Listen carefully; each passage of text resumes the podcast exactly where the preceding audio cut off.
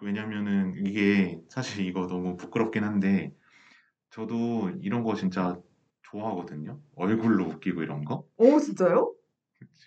보여 진짜? 네. 저 언제부터요?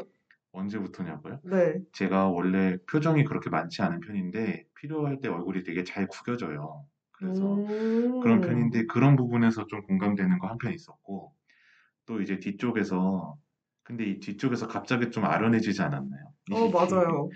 아직 그런 걸 보여줄 수 있는 사람이 가족밖에 없나 봐요. 그래서 방법이 두 가지라고 스스로 제시해 주신 게 누군가 나를 떠나는 걸 두려워하지 않게 되거나 나를 떠나지 않을 사람을 찾거나라는 건데 되게 여기서 되게 많은 걱정이 느껴지지 않아요? 그쵸. 음, 갑자기 엄청 공감되는 문장을 써주셔서 저도 읽으면서 이런 사람이 있으면 좋겠다라는 생각이 들었어요. 아, 어, 저는 그러니까 약간 이런 거잖아요. 그러니까 물론 웃긴 표정이 정말 자연스럽고 되게 예쁘게 웃으시는 분들이 웃긴 표정을 지으시는 분들도 있거든요. 네.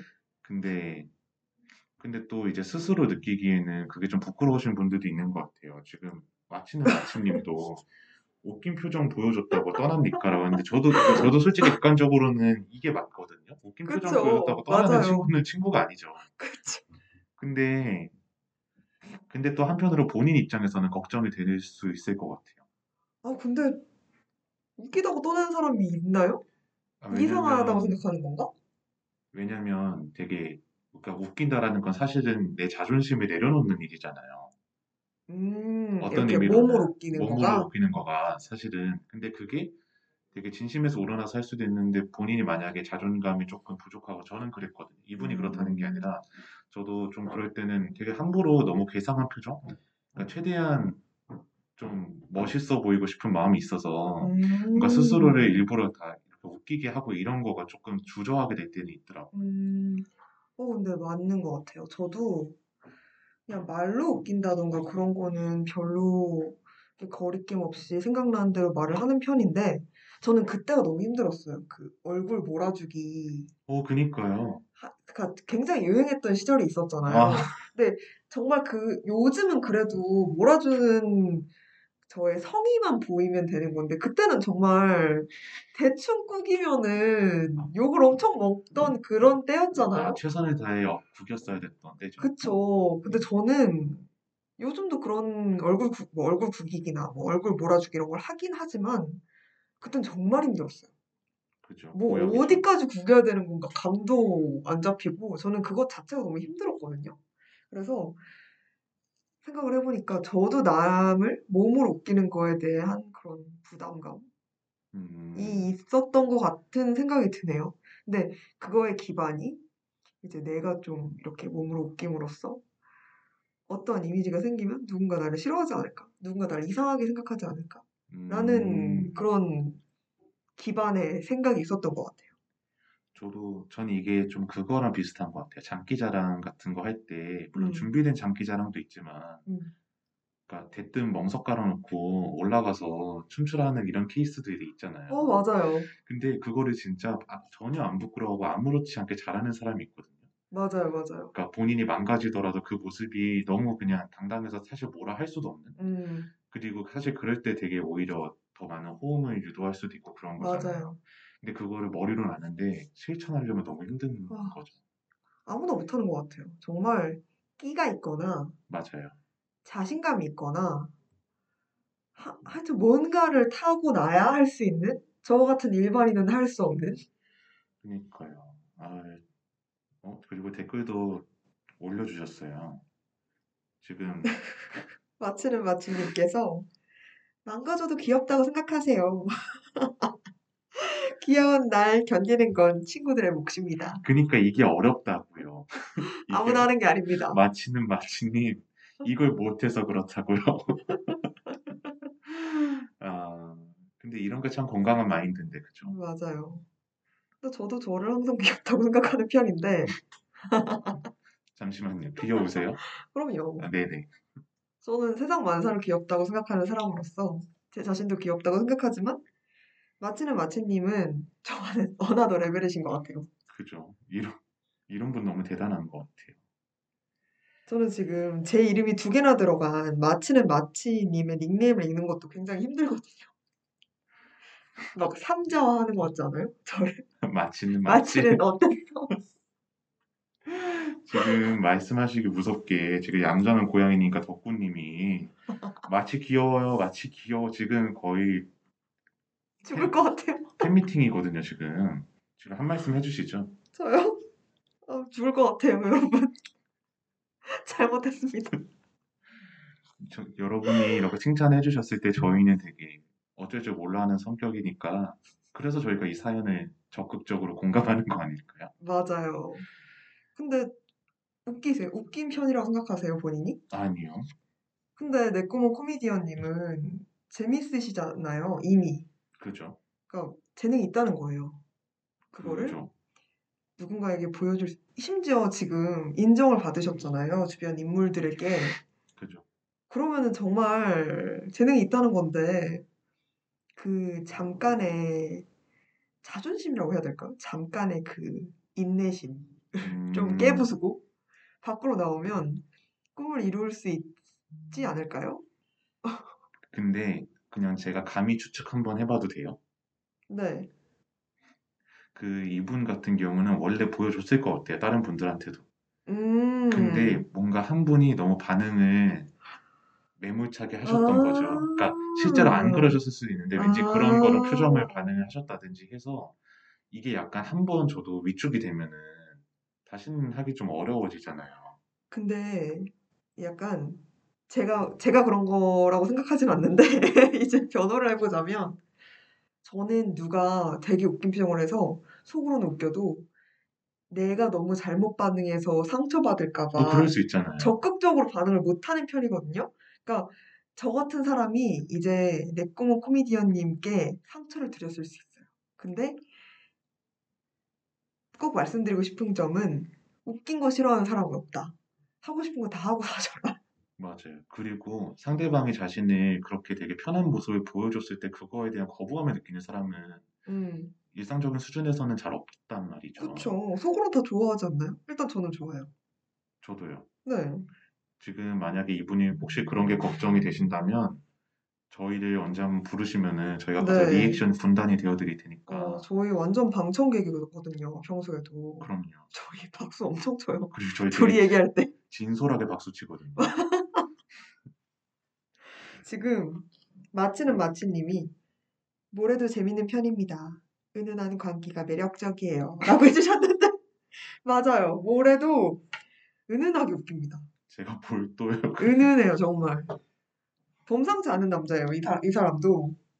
그리고 얌전한 고양이님은 모래는 스스로 안 웃기다고 생각하는 게 웃긴 포인트예요. 봐봐요. 방금도 본인이 웃기냐고 물어봤잖아요. 정말 이런 칭찬 들으면은 사실 칭찬인지도 모르긴 하지만 칭찬이죠. 이런 거 짚어주실 때마다 저도 감사하면서 지금 저에게 대해 되게 다양한 수식어가 지금 댓글로 붙어주고 계신데 어, 오늘 장난 아니네요. 마성의 남자다. 은은한 광기. 무름이 온느. 연민함. 이렇게 그 본인이 스스로 하는 생각하는 본인의 모습과 타인이 봐주는 그거에 어떤 차이가 있잖아요, 격차가. 그쵸.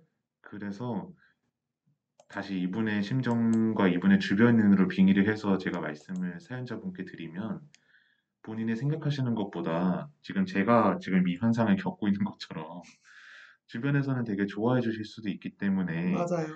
그리고 설사 만약에 반응이 조금 냉담했다고 하더라도 그 개별적인 사안에 대해서 상처를 받아서 본인의 모습을 드러내지 않으려고 노력할 필요까지는 없는 것 같아요. 맞아요. 맞아요. 그리고 어머니가 웃기다고 인정해 주셨잖아요. 엄마 말 안 들어서 좋을 점이 없습니다. 지금 무슨 말씀이세요? 아, 근데 세상 사람들이 이걸 모르다니 아쉽다고 하셨잖아요. 어머니 말 들으세요. 그리고 사실은 어, 이건 맞는 저는 좀 진지하게 맞는 말씀인 것 같은 게 네. 부모님이 사실 본인 자녀분 어디 가서 웃기기를 바라, 그러니까 웃음거리가 되기를 바라시는 분은 없거든요. 네. 근데 이 케이스 같은 경우는 정말 객관적으로 기분 좋게 웃겨서 그러신 거예요. 맞아요. 맞아요. 그래서 어디 가셔도 이 부캐 내 꿈은 코미디언의 그 꿈을 드러내 주시면 좋지 않을까. 감히 한번 용기를 들어봅니다. 네, 그러면 우리 내 꿈은 코미디언, 코미디언님께서 신청을 해주신 마쿠툽의 찰나가 영원히 될 때 듣고 다음 사연으로 돌아오도록 할까요? 네, 좋습니다. 그리고 이번에도 혹시 볼륨이 너무 작거나 하시면은 저희가 최대한 더 조정을 해볼 테니까 댓글로 편안하게 의견 남겨주시면 감사하겠습니다. 그럼 지금 마크트브의 차이나가 영원히 될 때 바로 들려드릴게요. 서로를 향한 마음이 우주의 작은 뭉쳐짐이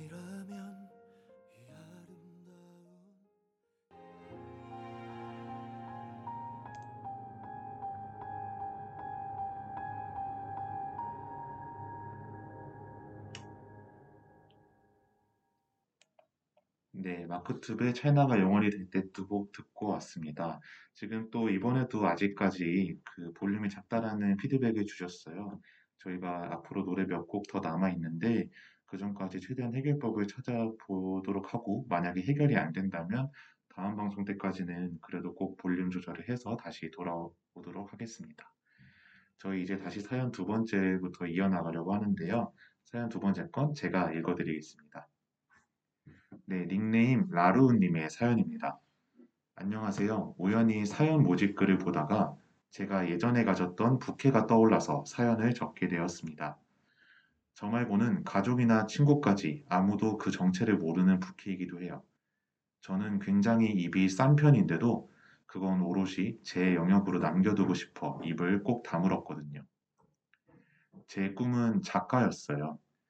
한창 인터넷 소설이 유행하고 있던 초등학교 시절에 글을 쓰기 시작했으니 첫 글은 어쩌면 당연하게도 모두가 아는 바로 그 이야기. 잘생기고 공부도 잘하는 오빠를 사랑하는 소심한 여자아이에 관한 글이었습니다. 그게 제가 유일하게 주변 사람들한테 보여준 글이었고, 동시에 아주 아주 혹평을 들은 글이기도 합니다. 특히 부모님은 이건 소설도 아니라며 무척 화를 내셨어요. 그래서였는지 그 후로 글은 제 은밀한 취미가 되었습니다.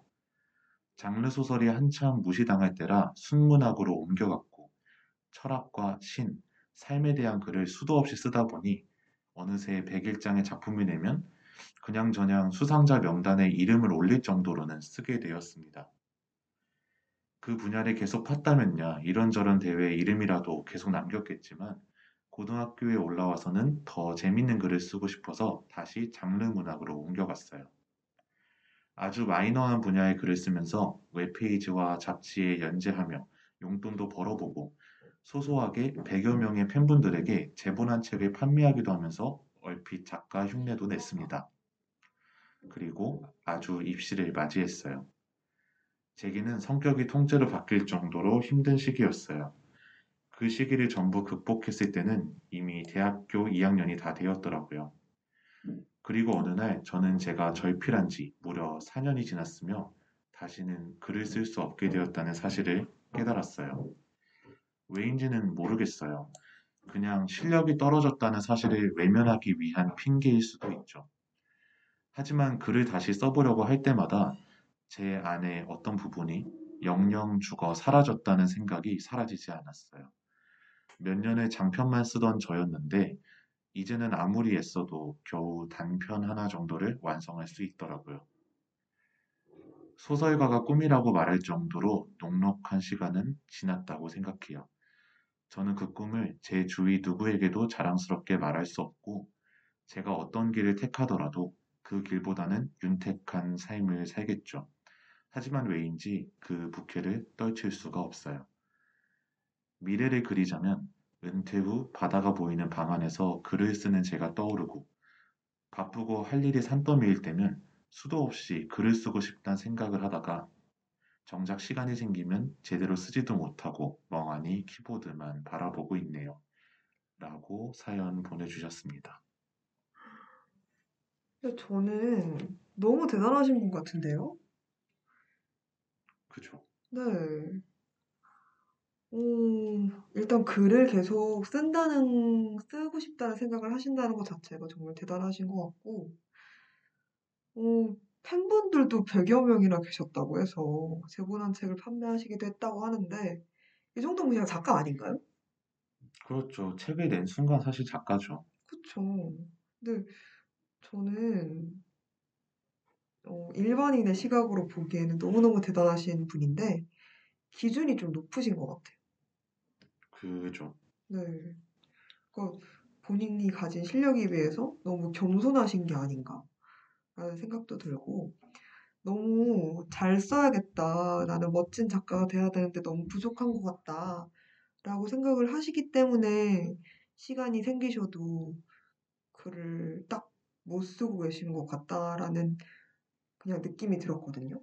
음, 저는 또 어떤 의미로는 그 기준이 높으신 것도 맞고, 그냥 그때의 기억을 되게 좋아하시는 것 같아요. 지금 돌이켜 봤을 때. 음, 근데 그때 되게 행복했던 어떤 기억들, 그러니까 조금 힘들지라도 되게 안에 스스로의 어떤 무언가를 키워왔던 그 꿈과 기억들이 있는데, 그거를 지금 이 시기에 그대로 온전히 재현하기에는 뭔가 현실적인 한계들이 있으신 거겠죠? 말씀하신 것대로라면, 뭐, 지금 동일한 어떤 동일 연령대의 다른 작가 지망생들과 비교했을 때 조금 스스로 생각하시기에 부족한 부분이 있거나, 아니면 주변에서 반대가 있거나, 또 꼭 명확한 반대가 없더라도 사회적인 어떤 분위기상 내가 이걸 계속 해도 되는지에 대한 음, 고민들이 같이 있으면서 그냥 그때처럼 행복하게 쓸수 없을 것 같다라는 약간 불안감이 있으신 것 같기도 해요. 제가 느끼기엔. 음, 그래서 조금 이 그래서 느껴지는 온도가 조금 이해가 되면서도 음, 되게 마음이 좀 묘해지네요. 맞아요. 지금 마치는 마치님께서 기준이 높은 거 맞는 것 같아요. 라고 해주셨는데, 찐 재능을 깨닫는 순간, 나 이거 좀 잘하는 듯, 이라고 생각을 안 하고, 남들은 이걸 이렇게까지 안 한단 말이야? 라고 하는 게 한다고 지금 댓글 남겨주셨는데, 맞아요. 본인이 뭘, 한국인들이 특히, 그런 것 같아요. 내가 뭘 잘하는 것 같으면 좀 자신 있어 하기보다는, 오, 이 시간에 내가 이걸 해도 되나? 라고 생각을 하거나, 아니면 다들 이렇게 할, 할 텐데 나만 좀 자신감 있어 하는 거 아닌가? 라고 생각하는 경우가 많은 것 같아요. 음, 저는 어떤 의미로는 재능은 의외로 질보다 양이라고 생각하거든요. 음, 물론 단기간 내에 효과적으로 굉장히 많은 업적을 만들어내는 천재스러운 사람들도 있겠지만 음, 일단은 오랜 시간 글을 쓰셨고 특히 글을 쓴다라는 거는 정말 많이 할수록 느는 분야 중 하나잖아요. 맞아요. 그리고 그거를 꾸준히 하는 그 인내심과 그 지구력도 저는 능력이라고 생각을 해서 음, 그리고 심지어 그거를 비록 1인 출판의 형태가 되었더라 하더라도 그걸 재본을 해서 소소하게 판매를 하셨다라는 거가 저는 그 성과를 내셨다는 부분도 저는 되게 멋있는 것 같거든요. 맞아요, 맞아요. 지금 얌전한 고양이님도 정말 우리는 좀 덜 겸손해져야 합니다라고 선언을 아우, 해주셨어요. 맞아요. 이 한국 사회. 이 겸손을 요구하는 한국 사회. 그러니까요. 세상에 천재가 많은 것도 맞는데 그 중에 내가. 포함될 수 있다라는 거를 되게 쉽게 인정을 안 하게 되잖아요. 맞습니다. 근데 저는 이거를 은밀한 취미라고 생각하신다는 게 너무 안타깝습니다. 조금 더 드러내셨으면 좋겠어요. 다들 너무 멋지다는 댓글 많이 남겨주셨거든요. 그냥 작가님 같다. 전혀 소소하지 않다. 너무 멋지다. 이런 댓글들 많이 남겨주셨는데, 좀 더 용기를 내셨으면 좋겠어요. 글을 쓰는 취미라는 게 굉장히 객관적으로도 멋진 취미라고 생각을 하고, 어, 네, 지금 손님 109번께서 쌓아온 노력과 시간을 이길 수 있는 재능은 없어요. 사연자님 용기가 생기시면 다시 한번 도전해 보시길 바라요. 라고 해주셨는데, 네, 제가 정말 말씀드리고 싶은 걸 정리해 주신 것 같아요.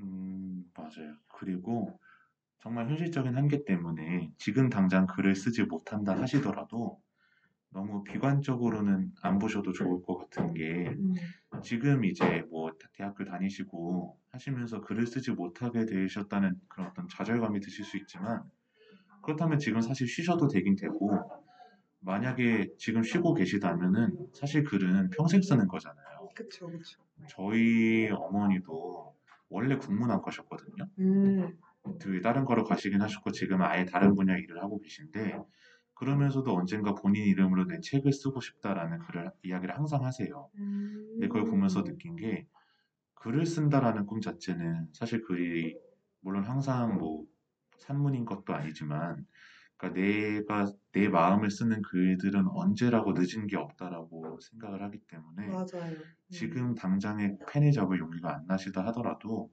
저는 언젠가 이분이 뭐 20대는 물론이고 음, 70, 80, 막 100세 넘어서 되셔더라도 언젠가 글을 시작할 여지를 열어두시고 맞아요. 음. 그때라도 글을 함께 나눠주시면 그때 미래에 어떤 플랫폼일지 모르겠지만 음. 저도 이 펜 해서 저도 구독을 할게요. 네. 근데 정말 글이라는 거는 때가 없다라고 생각을 하는 게, 어, 저는 옛날에 소설이라는 건 나이가 들어야만 잘 쓸 수 있다라는 음, 말을 들은 적이 있거든요. 실제로 박완서 작가도 40대인가 50대 때부터 글 쓰셔서 저희가 박완서 작가님 굉장히 좋아하고 소설도 많이 알고 계시잖아요. 정말 글은 언제 뭐 일찍 써야 한다라는 게 없는 것 같아요. 그냥 준비가 되었을 때 본인이 여지가 된다고 생각을 할 때 쓰면 된다고 생각을 하니까 뭐 너무 늦었다. 뭐 나는 글을 못 쓰는 사람이다. 라고 생각하지 마시고 어, 글에 대한 마음을 열고 계셨다가 이제 정말 쓰고 싶으셨을 때 쓰고 싶은 게 생겼을 때 이제 글을 써주시면 정말 멋진 작가가 되지 않을까요? 저희가 모두 알게 될 수도 있어요, 나중에. 그럼요. 그러면 저희가 오히려 사인을 부탁드리고 맞아요. 저희 옛날에 사연 읽었던 그- 누군데요? 저희 궤도 이탈이거든요. 아, 제발 사인 좀 부탁드립니다. 저희 이러면서. 그때 응원했거든요. 이러면서. 근데 정말 진심으로 응원을 하고 있고요. 지금 댓글에서도 보신 것처럼 정말 우리는 이런 주변에 이런 사안에 대해서 항상 열리고 응원하는 마음을 갖고 있습니다. 음, 그래서 상처를 안 받으셨으면 좋겠고 받으셨더라도 될지 모르겠지만 최대한 조금 테라피가 될 수 있는 음, 주변을 기대하면서 언젠가 글을 쓰기를 기대하시면 좋겠습니다. 네, 그럼 저희 이렇게 두 번째 사연까지도 만나봤는데요. 신청곡으로는 악동뮤지션 고래 신청해 주셨는데 조금 있다가 바로 틀어드리도록 하겠습니다. 그러면 세 번째 사연을 마치가 읽어주시겠어요? 네, 세 번째 사연입니다. 닉네임 얌전한 고양이님이 보내주셨습니다. 마치 모래 안녕하세요. 저는 주변 사람들로부터 너는 계획적으로 할 일들을 딱딱 똑부러지게 해내는 사람인 것 같아. 라는 이야기를 자주 듣게 되는데 생각보다 즉흥적이고 충동적으로 행동, 행동할 때도 꽤 많은 것 같아요.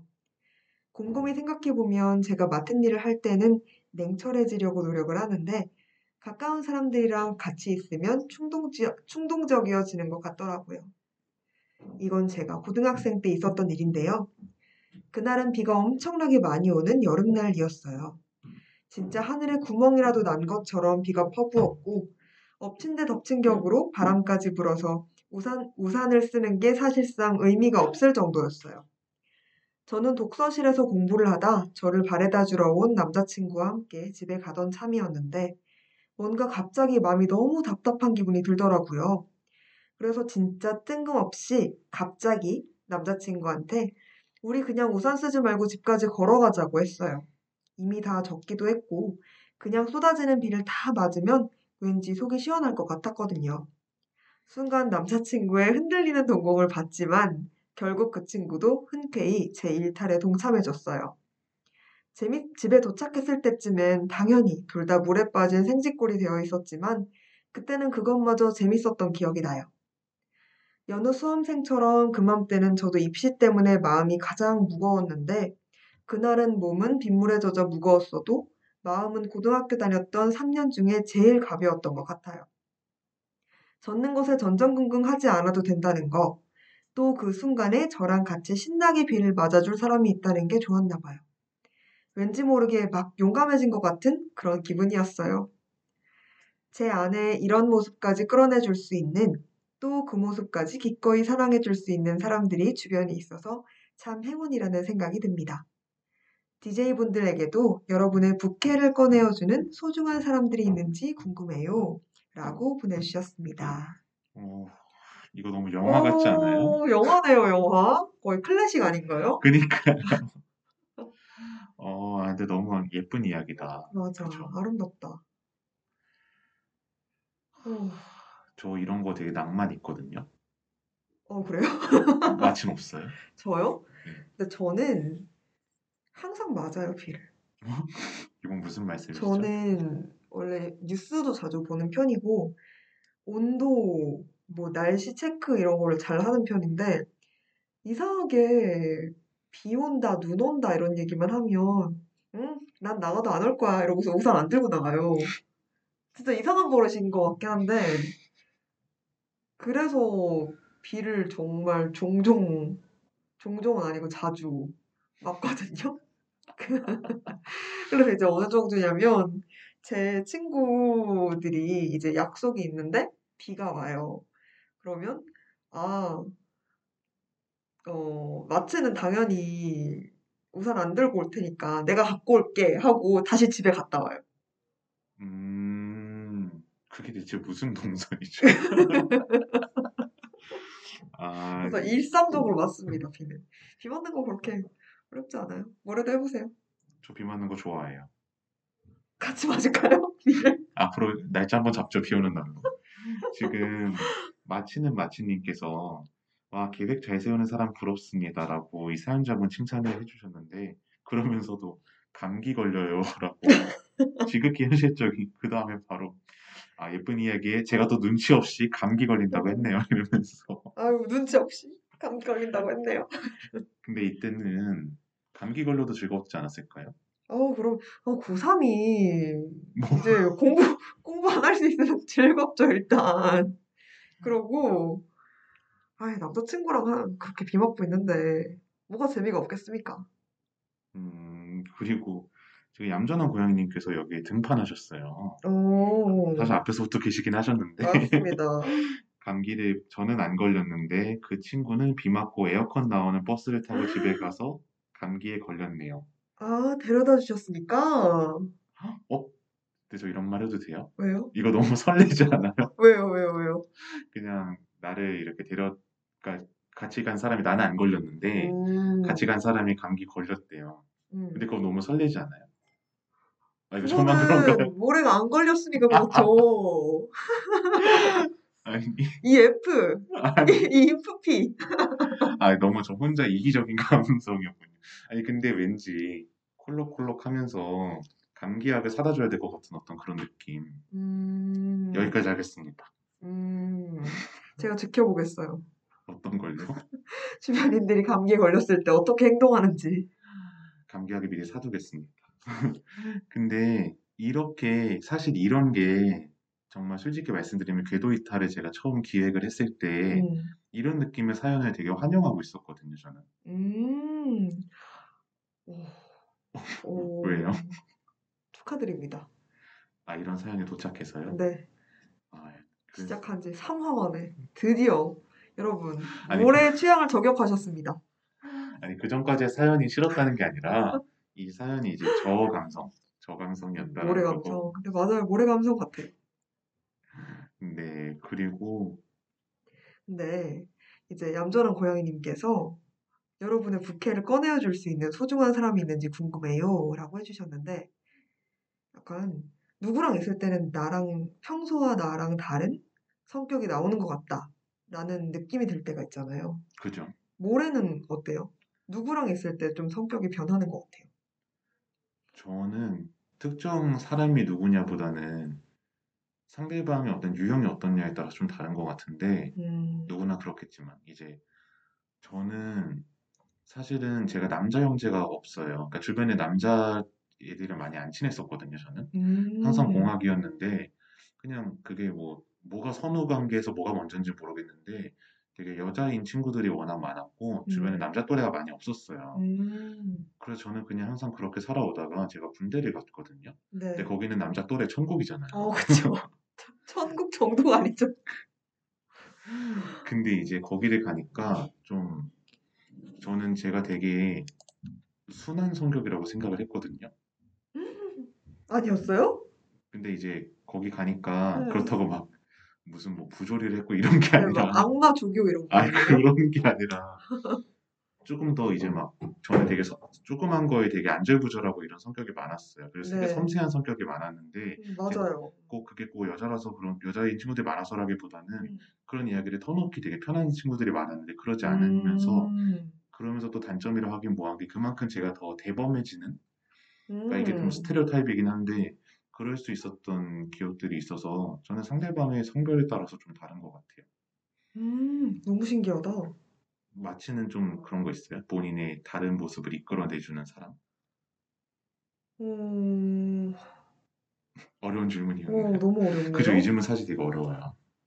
저는 사실 모래가 말한 것처럼 친구들의 성별에 따라서 성격이 자주 변하는 편도 아니고, 음, 음, 아, 근데 저는 이제 약간 좀 예술적인 친구들 있잖아요.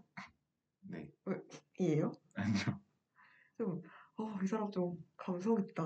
이러면 저는 그 분들과 비슷한 유형으로 변하려고 노력을 하는 것 같아요. 어, 예를 들어서요? 이게 되게 애매해. 감성이라는 게 약간 굉장히 본인의 취향에 좌우되는 부분이잖아요. 그렇죠.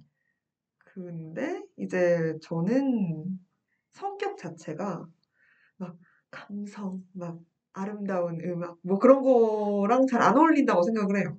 어, 네, 일단. 근데 이제 딱 보기에 어머 이, 이 친구 뭐지? 이 친구는 아주 좀 멋있는 친구다. 나의 감성에 맞다. 라고 생각이 들면 비슷해지려고 비슷해지려고 노력을 하는 거죠. 이제 음, 추구하려고 노력을 하는 것 같아요. 음, 그럼 뭐 그 친구가 듣는 음악을 같이 듣는다든지 아니면 좀 말하는 말투가 닮아진다든지 그런 오, 건가요? 그럼 맞는 것 같아요. 아, 아, 근데 저는 누구랑 만나도 그냥 전 사실 사람을 너무 좋아해서 누굴 만나도 별로 불편하지 않거든요. 그리고 마치가 사실 누군가를 불편하게 하는 타입도 아니기도 해요. 본인도. 그래서 저는 예시를 이렇게 든 거지 누구랑 만나도 그냥 맞추는 것 같아요. 근데 아, 지금 마치는 음. 마치님이 의문을 제기하셨어요. 감성에는 안 어울리는데 비례 그렇게 맞아요? 해명하시죠. 어, 그러게요. 저는 사실 감성 인간이었던 걸까요? 원래 감성은 본인은 모르거든요.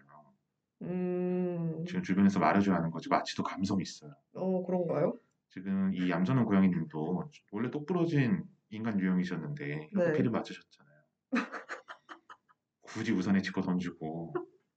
제 2의 저인가요? 얌전한 고양이님이. 그러니까 우리는 인간의 유형은 그렇게 다르지 않다. 마치도 마치의 감성이 있고 마치도 마치의 부캐가 있다. 아니, 저는 이게 너무 웃긴 게, 비를 그렇게 맞아요? 하고, 마치라고 보내고, 점점점이 너무 웃겨요. 이, 이, 감, 이 느- 감정 이해되세요? 이-? 이, 할 말이 없는데, 어떻게든 뭐라고 하고 싶은. 정말 이 전해줬으면 좋겠은 것 터무니 같아요. 없다라는 거죠. 죄송합니다. 저는 감성 있는 인간이었네요. 오늘 이렇게 감성 발굴 프로젝트 어, 하신 걸로. 아유.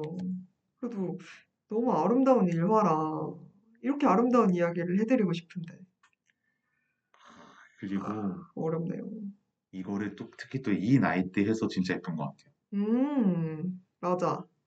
이 19살 힘들었던 시대, 시기에 아, 어떡해. 어, 대학 와서 비 맞는 거랑은 비교도 안 되게 아름다운 일화 아닌가요? 캠퍼스 사이사이 비먹 뛰어다니면 이상하게 쳐다봐요, 사실. 그냥 누구랑 같이 쓰자고 하세요. 네, 마치는 마치님께서 남들은 이렇게까지 비를 안 맞는단 말이에요. 아, 근데 저는 좀 해명할 거 있습니다. 제가, 제가 비를 그렇게 자주 맞는다고 했는데 꼭 누가 씌워줘요, 저는. 네, 진짜. 진짜로. 네. 그래서 친구들도 씌워주고 세상이 너무 아름답다고 저는 종종 생각이 드는 게 지하철역에 비 오는 걸 이렇게 최대한 불쌍하게 보면서 서 있으면 꼭 누가 씌워주세요. 감사하게. 네. 남들은 이렇게까지 비를 안 씌워준단 말이야? 그럼요. 그래요? 그래서 저도 비 맞고 계신 분 보이면 저도 씌워주거든요. 음, 저도 많은 나눔을 받았기 때문에 네. 이렇게 공감이 안 된다는 말투로 말하지 마세요. 공감해 주세요. 저를 씌워주신 분이 많이 없어가지고 그래요? 마치가 되게 그걸 잘했나 봐요. 되게 퍼포먼스를. 어, 불쌍한 눈빛으로. 나 지금 비 맞기 싫다. 어, 나는 이 지금 안 된다. 난 오늘 비 맞으면 큰일 난다. 그 저는 씌워드린 적은 그래도 몇 번 있는데 거부하시더라고요. 왜요? 저 같은 사람들이 아니었나 봐요. 그러니까 물론 되게 좋게 거절해 주시는 분도 많았어요. 아, 괜찮아요. 음. 얼마 안 가요. 뭐 이렇게 하시는 분도 있는데 음. 매몰차게 거절하시는 분도 있었어요.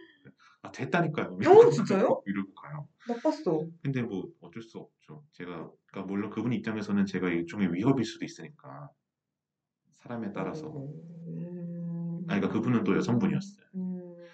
근데 뭐 그럴 수는 있을 것 같은데 왜 그랬, 왜 그러셨지? 근데 사실 저도 누가 음. 씌워준다 그러면 저는 안 쓸 것 같아요. 진짜요? 네. 저는 너무 자주 씌움 당하다 보니까 길들여진 걸까요? 그래서 제가 하도 이제 비가 오는데 뽀송하게 나타나면 친구들이 어, 또 누가 씌워줬어? 그러면 근데 제가 응 이래요. 그러면 아 쟤는 이제 누가 안 씌워줘서 비를 세게 맞아서 이제 감기 한번 걸려봐야 정신을 차린다고 그러거든요. 근데 친구분들도 본인이 우산을 가져왔을 거란 추측을 안 하는 거예요. 그럼요. 그래서 본인들이 갖고 온다니까요. 이제 제가 안 갖고 올 아. 거니까 이제 엘리베이터 타고 이제 지하철역으로 내, 제 친구들도 가고 있어도 이제 비가 오면 어, 어차피 마트는 안 갖고 올 거니까 내가 갖고 와야지 해서 집으로 다시 돌아가요. 우산 갖고 온다고. 마치는 마치님이 마치 버릇이 나빠졌군요. 아 맞아요. 저 버릇 나빠졌다는 얘기 되게 많이 들어요. 그래서 정말 이, 이 정말 나쁜 버릇과 낭만이 한 끗 차이입니다. 맞습니다. 저도 알아요. 저 버릇 나빠진 거. 저도 조심하기로 했어요. 날 날씨 밖에 날씨 비 오면은 오늘 우산 갖고 오란 말이에요. 그렇게 당당하게 말씀하시겠어요. 아무튼 그래서 지금 어쩌다 이 사연에서 비 맞는 어떤 태도에 관한 문제까지 이어졌는지 모르겠는데 네. 근데 이런 되게 예쁜 순간이 있으면 저는 평생 기억할 것 같아요. 음, 이 사연자분 같은 순간이 맞아요. 있으면 음. 저도 이런 사람이 있었으면 좋겠어요. 진짜 해줄게요. 뭐 그냥 우산 뺏으시는 거 아니고요. 우산 왜 써? 우산 쓰지 마. 길바닥에 버리고 뭐 남의 사유재산을 사회재산이래. 네, 저도 이분과 같은 되게 소중하고 예쁜 기억 주셨는데 네, 저도- 죄송합니다. 우산 바닥에 내팽겨 치는 것도 아름답게 내팽겨 쳐지는 그런 음, 순간이 있었으면 좋겠네요. 음, 제가 아름답게 접어드리도록 하겠습니다. 우산을 네, 무시하시네요. 저 이제 마지막 사연이었죠 방금이. 맞아요. 이거 이건 마침 왜 여러분 왜 제 이름이 응용하기 쉬운 편이긴 한데 너무 응용을 잘하시네요. 마치는 마치는가 이건 마치. 이건 그러니까 마치님께서 인간 라이크네요 마치가. 음, 낭만이 코미디가 되는 건가요? 라고 해주셨는데, 코미디도 어떤 카메라, 어떤 필터에 따라서 낭만이 될 수 있는 거니까. 그럼요. 괜히 로맨틱 코미디 장르가 있는 게 아니잖아요. 그럼요. 로코 장르가. 그럼요. 변명이네요. 전 그래도- 변명인 것 같아요. 궤도 이탈이니까요. 네, 받아들이겠습니다. 얌전한 고양이님이 마지막 인사 전해주셨어요. 제 사연 너무 멋지게 읽어주셔서 so much라고 I love you so much까지 확인 사살을 해주셨습니다. 감사합니다, 여러분. 그러면 마치님께서 네, 저희 이제 다음 곡 듣고 돌아가야 될 것 같은데 저희 들려드릴 곡 소개해 주시겠어요? 저희 신청해 주신 곡이 이번 사연과 너무 잘 어울리는 곡인데요. 여자친구의 여름비 듣고 돌아오도록 하겠습니다.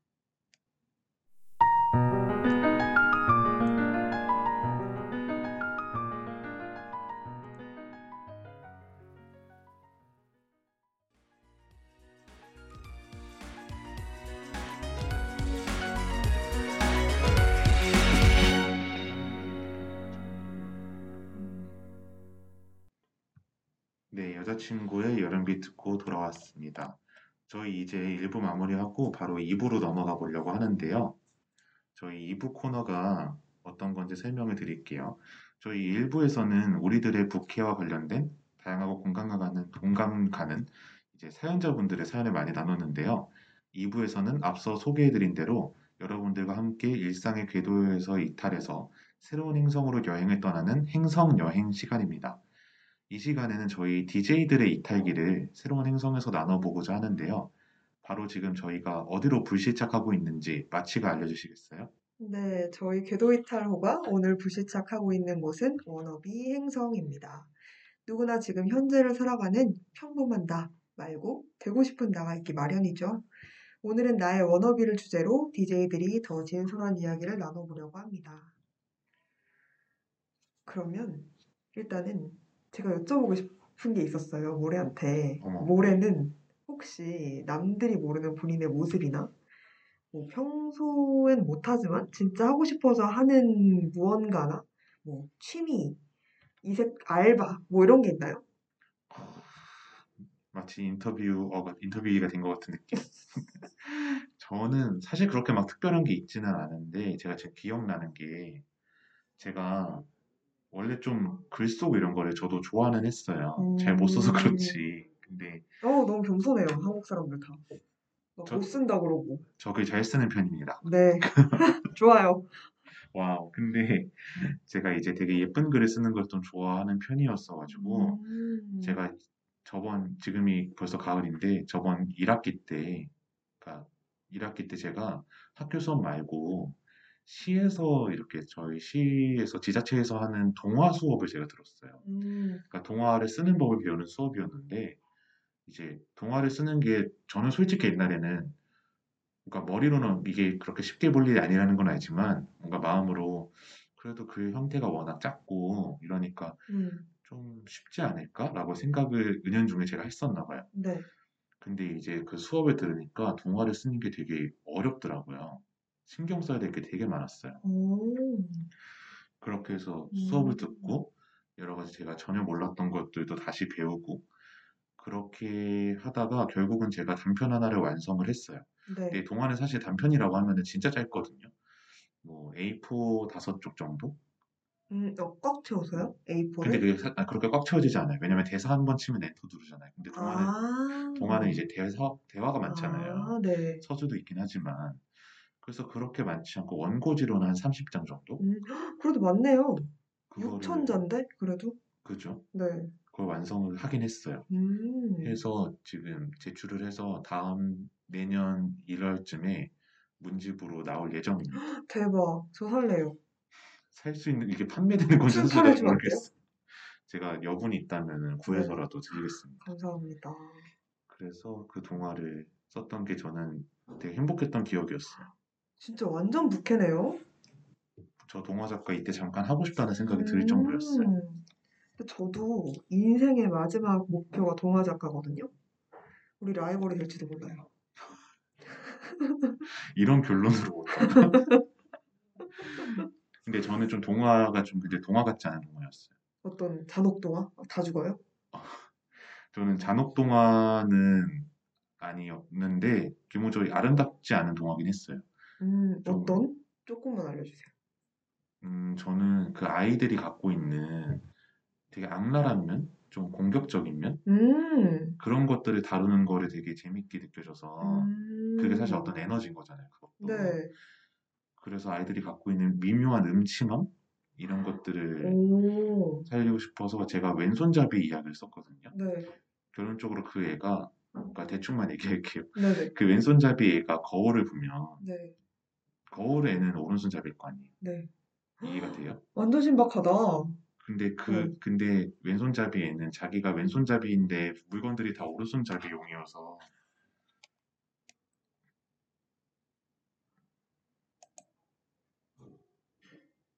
방송이 끊어졌다고 하는데 진짜 그래도 못해? 혹시 저희 목소리 지금은 들리시나요?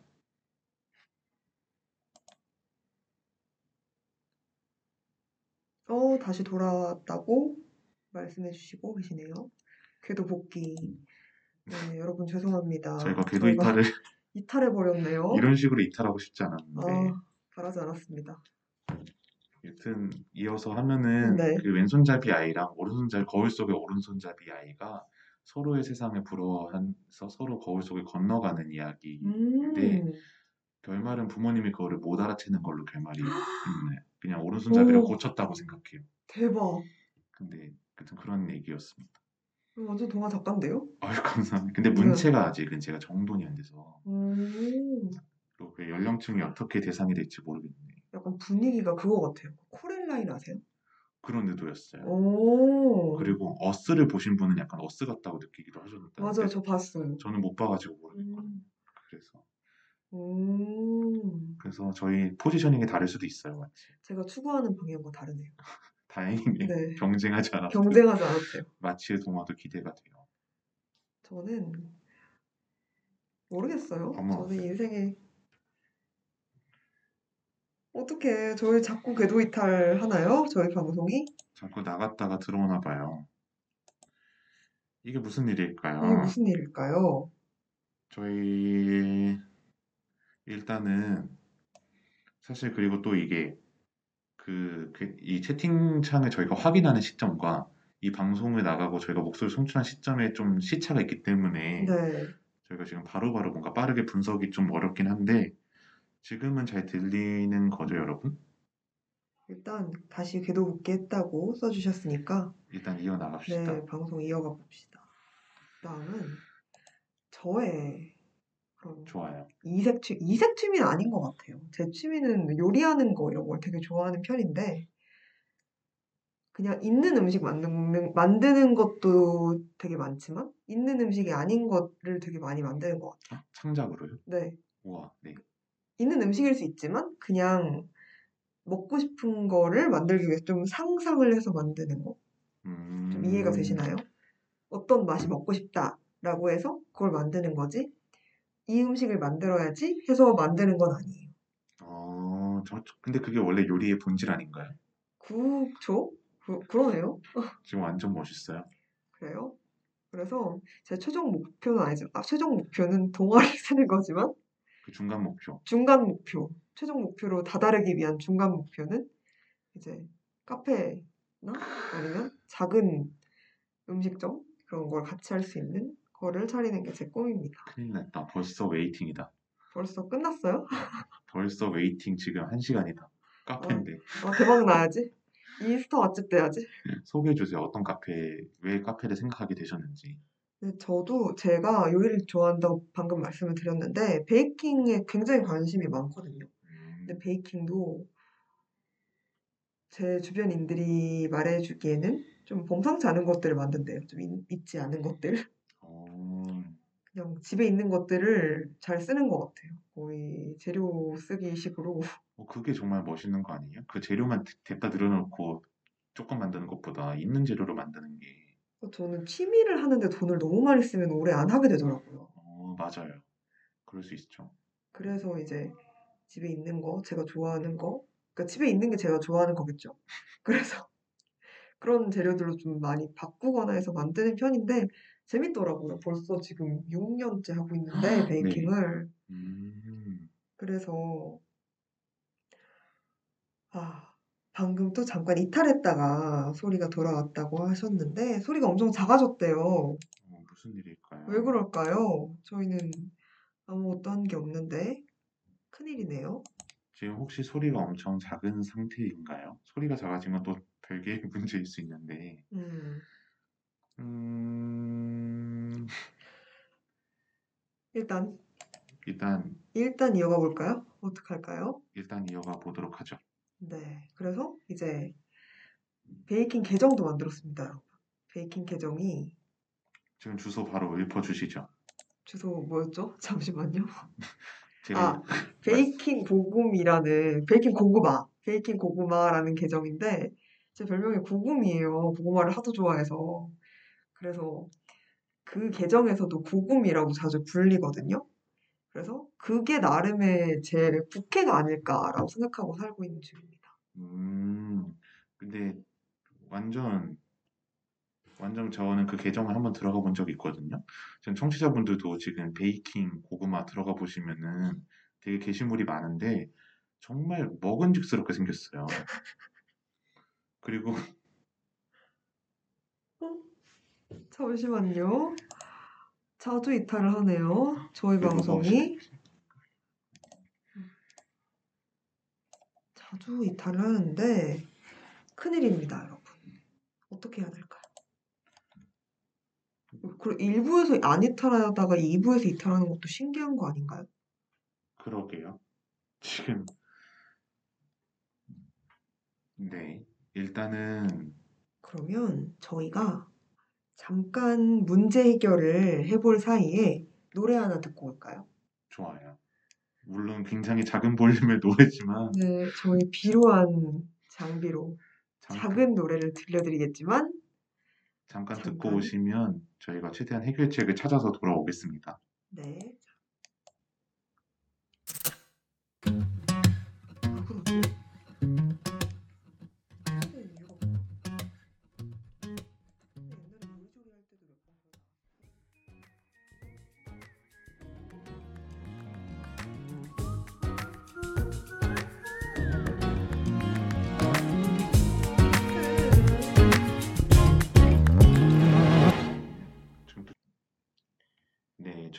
앞서서 신청해 주셨던 악동 뮤지션의 고래 듣고 돌아왔습니다.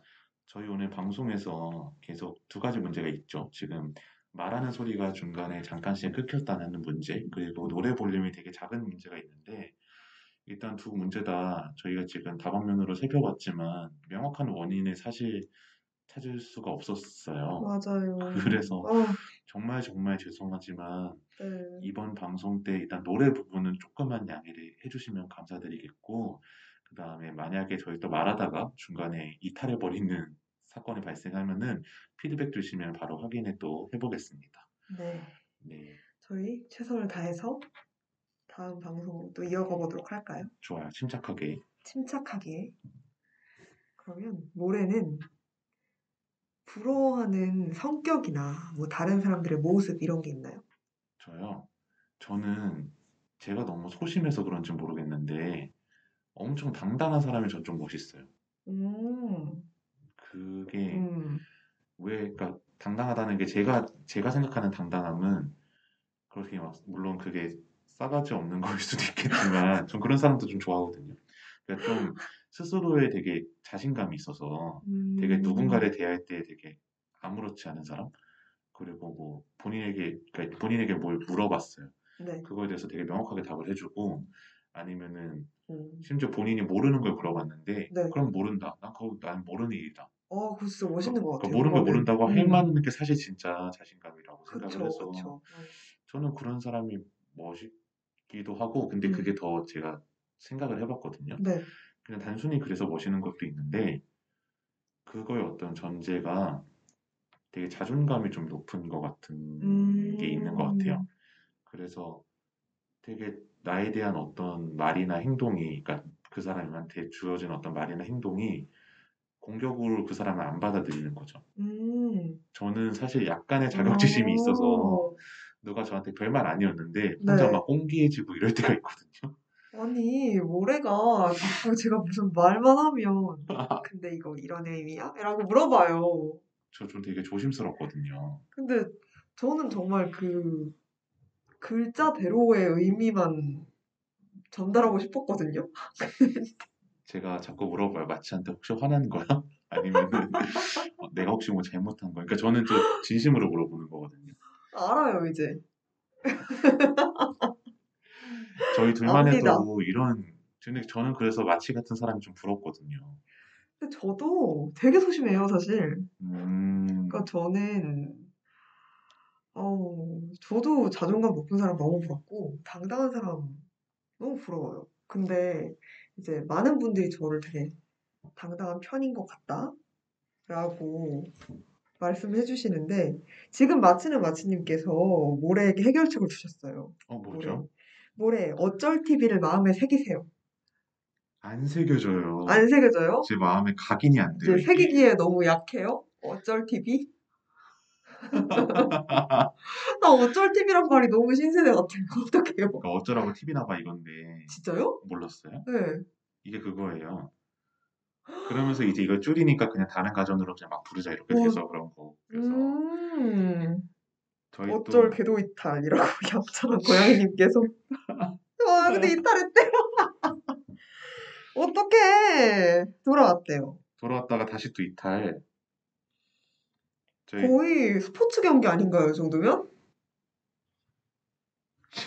지금 웬일이야. 지금 저희가 정말 솔직하게 이야기해도 될까요? 지금 사, 네, 사실 뭐 말할지 알아요, 저도. 그러니까 사실 이게 왜 지금 돌아 제 목소리가 잘 전달이 되고 있는지도 모르겠는데 네. 저희 오늘 역대 청취자 최다거든요. 그러니까요. 근데 근데 이렇게 이탈을 많이 하고 음. 노래가 작게 나오고 이런 모습을 보여드리는 게 네. 너무 슬프면서도 죄송하기도 하고 저희 되게 지금 즐거우면서 어쩔 줄을 모르겠네요. 어떻게 하지? 무슨 문제인지 모르겠다는 게 더 마음이 아파요. 그러니까요. 저희 어떻게 해서든지 지금 마음으로 소원을 빌어서라도 네. 잘 전달. 간절하거든요, 지금. 그럼. 방송이 잘 됐으면 좋겠습니다. 그런 의미에서 제가 좋아하는 사람들의 유형 말해볼까요? 침착하게 컷하고 네, 컷, 컷 하고. 슬레이트 쳤습니다. 네. 어, 마치는 마치는 좋아하는 성격의 어떤 성격의 사람들 좋아해요? 저는 귀여운 사람들이 너무 좋아요.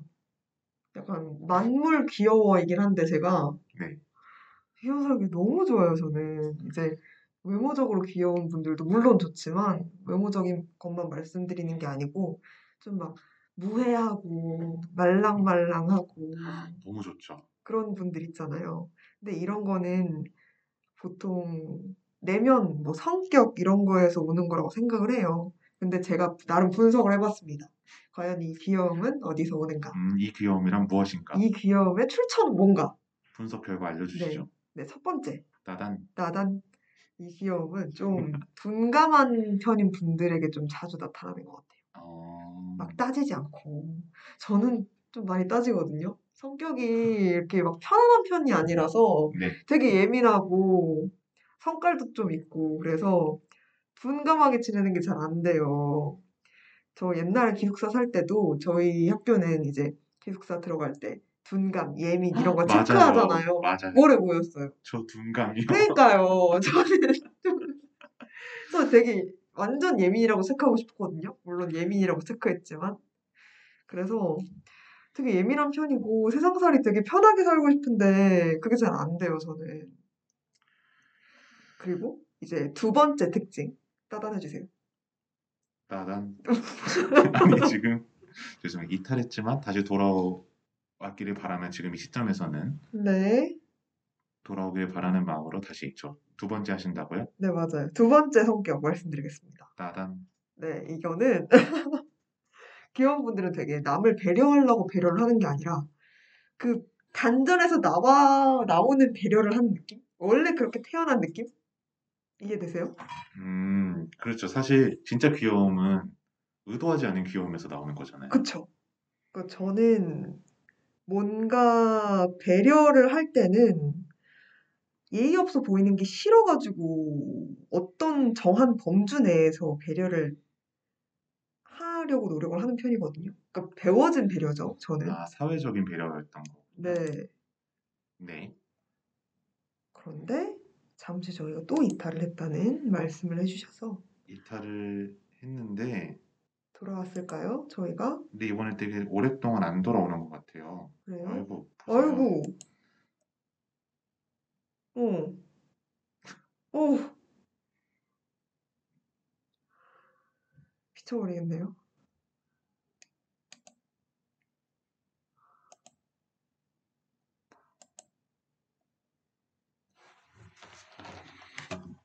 어쨌든 넘겼죠. 음, 눌리지도 않아 이제.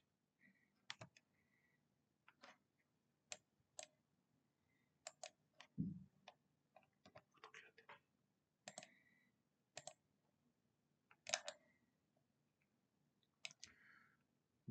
네, 저희 꽤 방금은 좀 오랜 시간 동안 이탈했는데요. 지금은 다시 목소리가 잘 들리실지 모르겠어요. 목소리가 다시 잘 들린다면 채팅 남겨주시면 감사하겠습니다. 어머, 돌아왔대요. 어, 다행입니다. 아이고, 지금 손님 338님이 저희 아이고, DJ 마치거든요. 죄송합니다. 제가 너무 급했어요. 저희 또 마치입니다, 응급하게 마치. 저희 저희 오늘 미치겠, 미칠 것 같아요, 저. 아, 저희 오늘 마른 세수를 500번, 500번쯤 했지 않았나요? 그러니까 지금 세수만 500번 해서 지금 거의 클렌징이 다 아. 됐는데 클렌징품 없이 미쳐 버리겠네요. 돌아와서 다행입니다. 네, 저희도 컷, 컷 하고 이제. 다시 편집 좀 잡고 마치가 지금 둔감 둔감한 게 아니라 기운 사람들의 두 번째 지점으로 저희 또 뭐지 그 마치가 그 얘기를 해줬잖아요. 진짜 네. 귀여운 사람들은 본인이 되게 의도적인 귀여움이 아니라 그렇죠, 그렇죠. 진짜 사람이 순해서 나오는 귀여움이 있다. 맞아요.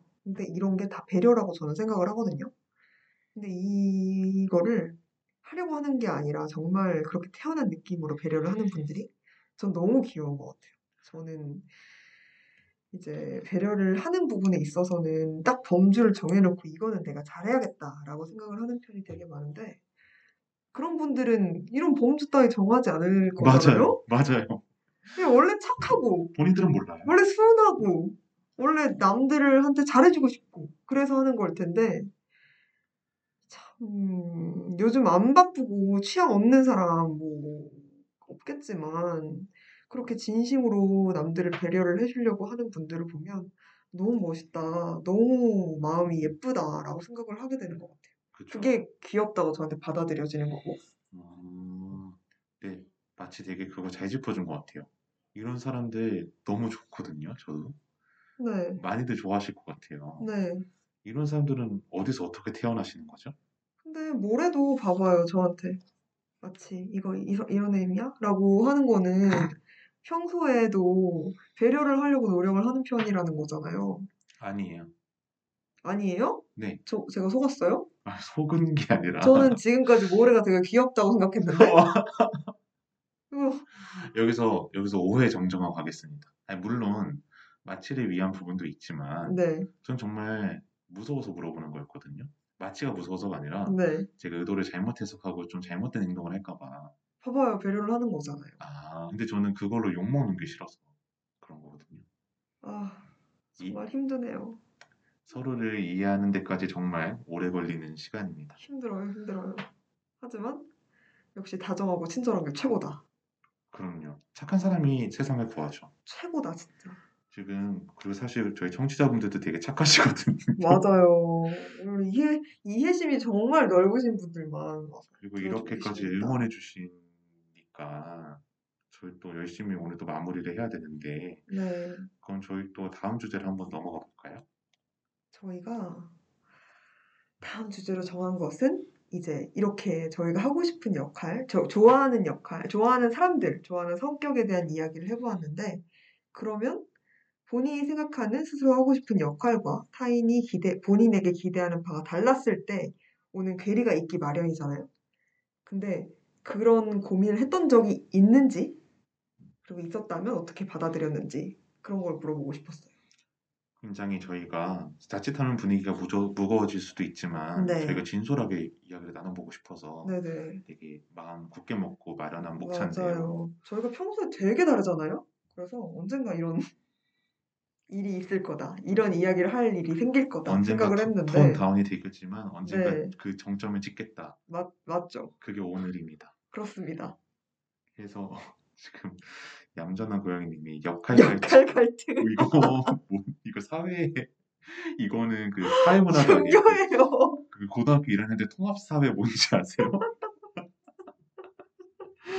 그때는 네 그죠 나의 내면의 어떤 역할 갈등 네, 그 얘기 때문에 해보려고 합니다. 맞습니다. 음, 그러면 저 먼저 얘기를 해볼까요? 그러면 어, 네, 제가 좋아요. 물어보고 싶었지만 조금 어려울 수 있으니까 이제 저 먼저 설명을 해드리면 저는 되게 소심한 편이에요. 원래는 네, 이 안 믿는 눈초리 보죠. 근데 안 믿는데 이유가 있을 거 아니에요. 네, 저는 되게 맞아요. 마치는 마치님께서 자아성찰 발- 방송인가요? 라고 해주셨는데 저는 이 방송 준비하면서 되게 자아성찰을 많이 했어요. 저희 대본을 쓸 때 엄청 자아성찰 하잖아요. 맞아요. 어디 한번 마치의 자아성찰 들어볼게요. 자아성찰. 저의 자아성찰 들려드리겠습니다. 그러니까 저는 되게 상처 잘 받고 저도 되게 많이 생각해요. 카톡 보내놓고 이제 어, 내가 맞게 말한 거 맞나? 얘가 그 상대방이 카톡 왔을 때 어, 얘가 진짜 이렇게 생각해서 말하는 거 맞을까? 솔직히 잘 몰랐어요. 저는 근데 이제 그걸 말도 못해요. 아, 화났어? 이거 이런 의미야? 이런 것도 못 물어봐요, 저는. 아, 네. 근데 이제 안 그러니까 오히려 모래처럼 별로 눈치 안 보는 것 같다. 당당한 어, 편인 것 같다. 어, 라고 말씀을 많이 해주시더라고요. 주변 분들이 저한테. 근데 저는 주관이나 호불호가 좀 강한 편이지, 마음 자체가 막 넓고 막 유하고 뭐 소심, 소심하죠, 그래서. 그래서 소심한 것 같아요. 이렇게 막 음, 모든 걸 받아들이고 아무렇지 않고 자존감도 되게 높고 이런 편도 아니거든요, 사실. 그래서 약간 남들이 봐주는 나와 내가 좀 괴리가 생긴 거잖아요. 그런 거에서 되게 스트레스를 많이 받아왔었는데 그냥 스트레스를 안 받으려면 어떻게 해야 될까라고 생각을 하다 보니까 어, 그냥 남들이 생각하는 대로 내가 변하면 되지 않을까. 어, 라는 그런- 결론에 이르렀어요. 그런 결론으로 왔군요. 네, 신기하지 않아요? 근데 그것까진 뭐 그럴 수도 있는데 설마 네. 그걸 실행했어요? 그 저는 그냥 편하게 살려면 남들이 생각하는 내가 그렇게 이상하진 않은 것 같으니까 그대로 살면은 남들도 편하고 나도 편하고 다 행복해지지 않을까라는 생각이 들더라고요 어느 순간. 네. 그래서 언- 그러니까 그거는 제가 너무 생각을 많이 하니까 생긴 문제인 거죠. 내면의 고민인 거잖아요. 그렇죠. 그래서 남들의 의도를 생각하지 않으려고 노력을 했고 음, 어, 죄송합니다. 오늘 감성사고 장난 아니네요. 죄송합니다. 아, 못 살아. 혹시 놀라지 않으셨죠? 네, 죄송합니다. 그래서 제가 그런 고민을 했었습니다. 네. 제가 무슨 얘기 하려고 그랬죠? 그래서 이제 타인도 편하고 나도 편한 방식으로 네. 조금 더 사람이 이 그런 걸 표현을 소심함을 잘 안 드러내는 방식으로 성격을 바뀌신 거예요. 맞아요. 이렇게 타인 의존적인 성격이죠. 결과적으로 말하면. 모래는 어떤가요? 음, 타인에 대할 때 있어서요. 네. 저는 저는 이렇게 비교를 했을 때 저는 마치가 사실 이런지 잘 몰랐거든요. 이런 고민을 안고 있었는지. 그래서 어떤 의미로는 마치가 조금 어른스러운 것 같아요. 음, 저는 그래서 저는 이런 마치도 마치는 개인적으로 힘들었을 거라고 생각을 하지만 음. 그것과는 별개로 타인의 입장에서는 마치가 조금 멋있기도 해요. 사실은 타인이 원하는 대로 좀 이제 편하게 나의 자아를 바꾸는 게 되게 능숙한 사람도 있지만 아닌 사람도 있잖아요. 네. 마치가 능숙했는지 아닌지는 모르겠지만 그거를 습관했다라는 게 저는 음. 하고 음, 저는 좀 그렇게 생각해요. 그럼 모래가 약간 괴리를 느꼈던 때도 있나요? 저는 제가 앞서서 제가 동화를 썼다고 말씀드렸잖아요. 네. 근데 저는 꼭 글이 아니더라도 되게 창작을 하는 사람, 예술하는 사람을 하고 싶다는 생각이 항상 있었어요. 음. 저는 좀 뭐 예를 들면은 그림 그리는 것도 좋아했고 네. 글 쓰는 것도 좋아해서 제가 한때 꿈꿨던 게 드라마 작가, 동화 작가, 그리고 그림 그리는 것 때문에 웹툰 작가 뭐 이런 것들을 꿈을 삼아왔었는데 음, 네. 그게 저는 그렇게 예술적으로 뭔가를 하고 자신의 감성을 구축해 나가는 거에 대해서 되게 멋있다고 생각을 했어요. 음. 그리고 예술가들이 좀 자유로운 기질이 있잖아요. 네, 그래가지고 저는 그런 분들, 그런 사람이 되고 싶은데 또 제가 막상 또 공부를 하고 또 이제 뭐 학교 준비를 하고 또 취업을 하려고 이러다 보니까 좀 그런 부분에 대한 고민들이 전 아직까지 좀 있는 것 같아요. 음. 맞아요. 근데 다들 내면의 예술성, 감성 이런 거 특히 요즘 20대, 30대들이 굉장히 많은 것 같아요. 그죠. 근데 이제 취업이라는 그런 생계를 걱정을 하다 보니까 그런 걸 억압하게 되는 경향이 많지 않나 라는 생각이 듭니다. 저희 또 오늘 이렇게 마치와 저의 DJ 그 DJ들의 고민도 이야기를 해봤는데 네. 어찌 듣기 괜찮으셨는지 모르겠어요. 저희 또 오늘 같이 여행에 이렇게 힘들게 같이 오랫동안 계셔주셔서 너무 음. 감사하다는 말씀 드리면서 저희 이제 끝날 때 정식 코너죠. 기념품으로 글 한 편 드리면서 저희 끝내보려고 그래요. 네. 마치가 저희 궤도이타 여행 같이 해주신 분들을 위해서 좋은 글 한 소절을 갖고 오셨는데 한번 이야기해 주시겠어요? 네, 저희가 오늘 갖고 온 기념품은 윤홍, 윤홍균 씨의 자존감 수업이라는 책에서 발췌를 했습니다. 어, 읽어드릴게요. 우리는 자존감에 올라타 중심을 잡고 살아야 할 운명인데 자존감은 자전거처럼 쉴 새 없이 움직인다. 자전거를 타는 동안 우리는 분명 한두 번 넘어질 것이다. 자전거를 배운 지 30년이 넘은 사람도 가끔 넘어지고 깨지는 이치와 같다. 하지만 자전거를 일으켜 다시 올라탈 줄 알며 상처를 치료할 줄 아는 사람은 더 이상 자전거를 두려워하지 않는다. 오히려 자주 타고 싶고 애용하며 즐기게 될 것이다. 입니다. 어, 제가 이 기념품을 가져온 취지는 우리 모두가 아까 저희 DJ들도 그렇고 남을 부러워하는 면모가 분명히 있잖아요. 본인이 완벽하지 않다고 생각하시는 분들도 굉장히 많을 텐데 어, 남을 부러워할 수는 있지만 결과적으로는 그들 자체를 존중을 하고 남의 장점을 배워서 본인의 장점으로 갖고 와서 뭐 음. 본인의 자존감을 높여가는 거는 본인에게 달려있는 거라고 생각을 저는 했거든요. 그래서 나 자체를 받아들이고 사랑하는 것에서부터 이걸 시작할 수 있지 않을까라는 생각을 했습니다. 음, 저는 이 글을 자존감 수업이라는 책 자체는 되게 유명한 글이었잖아요. 그쵸, 그쵸. 근데 이거를 또 이제 마치가 옆에 있는 사람이 이렇게 이 얘기를 해주니까 또전또 다르게 다가오네요. 음, 그래서 이 글이 뭐 당시로서는 이 글이 전하는 메시지가 사람마다 받아들이기에 다를 수 있다고 생각을 하는데 네. 마치가 해준 해석처럼 음. 그런 측면에서 생각을 해보면은 또 스스로에게 어떤 다른 의미의 위로가 될 수 있지 않을까 생각을 합니다. 음, 저희 네. 그러면 이렇게 긴 방송을 했는데 엔딩으로 가보도록 할까요? 네, 좋습니다. 저희 어느새 저희 1부에서 사연자분 이야기 나누고 저희 2부에서 또 원어빙성으로 불시착해서 저희 이야기 나눠드렸는데요. 이제 벌써 인사를 드릴 시간이 된 것 같아요. 네, 저희 앞으로도 오늘 여러 가지 사고 많았지만 들어주신 음, 거 너무 너무 감사드리고 감사합니다. 다음 주도 더 정비된 방송으로 돌아오도록 하겠습니다. 저 이제 마지막 인사드리려고 합니다. 네, 저는 지금까지 궤도 이탈의 DJ 모래 그리고 DJ 마치였습니다. 네, 감사합니다. 똑같이 굴러가는 하루, 오늘만큼은 나도 나를 벗어나고 싶은 사람들의 이야기. 궤도 이탈은 언제나 여러분을 환영합니다. 저희 마지막 엔딩곡으로 더 발룬티어스의 아디오 들려드리고 인사드릴게요. 네, 그러면 저희 방송 들어주셔서 감사하며 다음 주에 만나요. 지 않아. Yeah. 묻고 싶어 듣고 싶어. Oh if you Feel the same. 사랑은 망설이게 하지 않아. 수많은. 선택지 위에 너 하나. 너난 하나. 너만을 난 나만을 남겨줘